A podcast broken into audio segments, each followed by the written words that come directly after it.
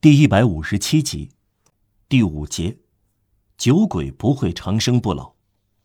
第二天，太阳下山时，梅纳大街的来往行人非常稀少，看到一辆旧式旧车经过，都脱帽致意。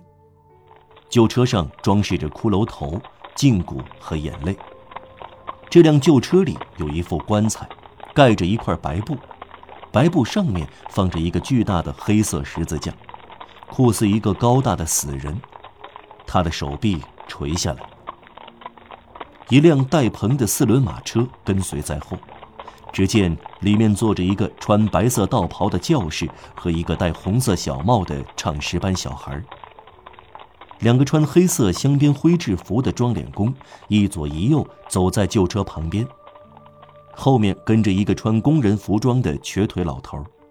这支送葬队伍朝沃吉拉尔公墓走去。老头的口袋里露出一把榔头柄、一把冷凿的刀刃和一把铁钳的两只把手。沃吉拉尔公墓在巴黎的墓地中别具一格，他有特殊的习惯，正如这个街区的老人执拗地用老字眼把大门和边门称作车马大门和人行门一样。上文说过。小皮克普斯的圣贝尔纳本笃会修女得到许可，埋葬在单独的一角，而且在傍晚下葬。这块地从前属于他们的修会，因此在夏天黄昏和冬天的夜里，装殓工在墓地干活时必须遵守一条特殊的纪律：巴黎墓地的大门在日落时关门，这是市政府的一项规定。博吉拉尔公墓像其他墓地一样都得遵守。车马大门和人行门是比邻的两扇铁栅门，旁边有一座亭子，是建筑师佩洛奈建造的。墓地的看门人住在那里。太阳消失在残老军人院的圆顶后面时，两道铁栅门就毫不容情地转动铰链关起来。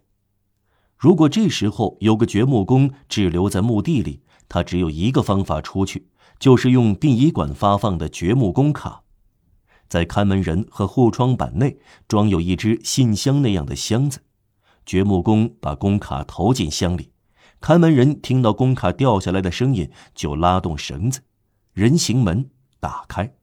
如果掘墓工没带工卡，他便通报姓名，看门人有时睡下和睡着了，便起来认出是掘墓工，用钥匙开门。掘墓工出去时要付十五法郎的罚金。这个墓地不顾规定独行其事，妨碍了管理的一致。一八三零年后不久便被取消了。蒙帕纳斯公寓以及东部墓地取代了它，而且继承了沃吉拉尔公墓阴阳两界之间的著名酒店。酒馆正门的一块木板上画着一只木瓜，一边对着酒客的桌子，另一边对着墓地。招牌写着“甜木瓜”。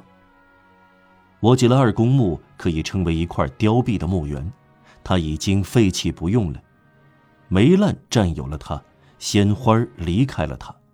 市民很少考虑埋葬在沃吉拉尔公墓，这里散发出贫穷的气息。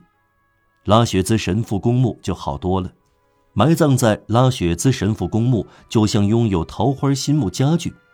那里公认气派华贵。沃吉拉尔公墓是一块古老的墓地，按照法国旧式花园栽种，笔直的小径、黄杨木、侧柏、冬青、老紫山下的旧坟，野草葳蕤。傍晚阴森森的，景物的线条十分凄凉。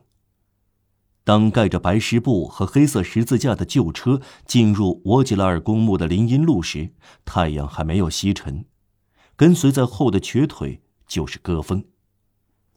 将受难嬷嬷葬在祭坛下的地下室里，科赛特离开修道院，让瓦尔让学进太平间，一切都顺利的执行了，没有遇到什么麻烦。顺便说说，将受难嬷嬷埋葬在修道院的祭坛下，在我们看来是完全可以宽恕的，这种过错就像一个责任。修女们这样做不仅毫无不安，而且得到良心的赞同。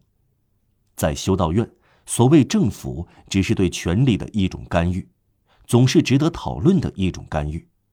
首先是规定，至于法规，那要看情况。人只要愿意，就可以制定法律。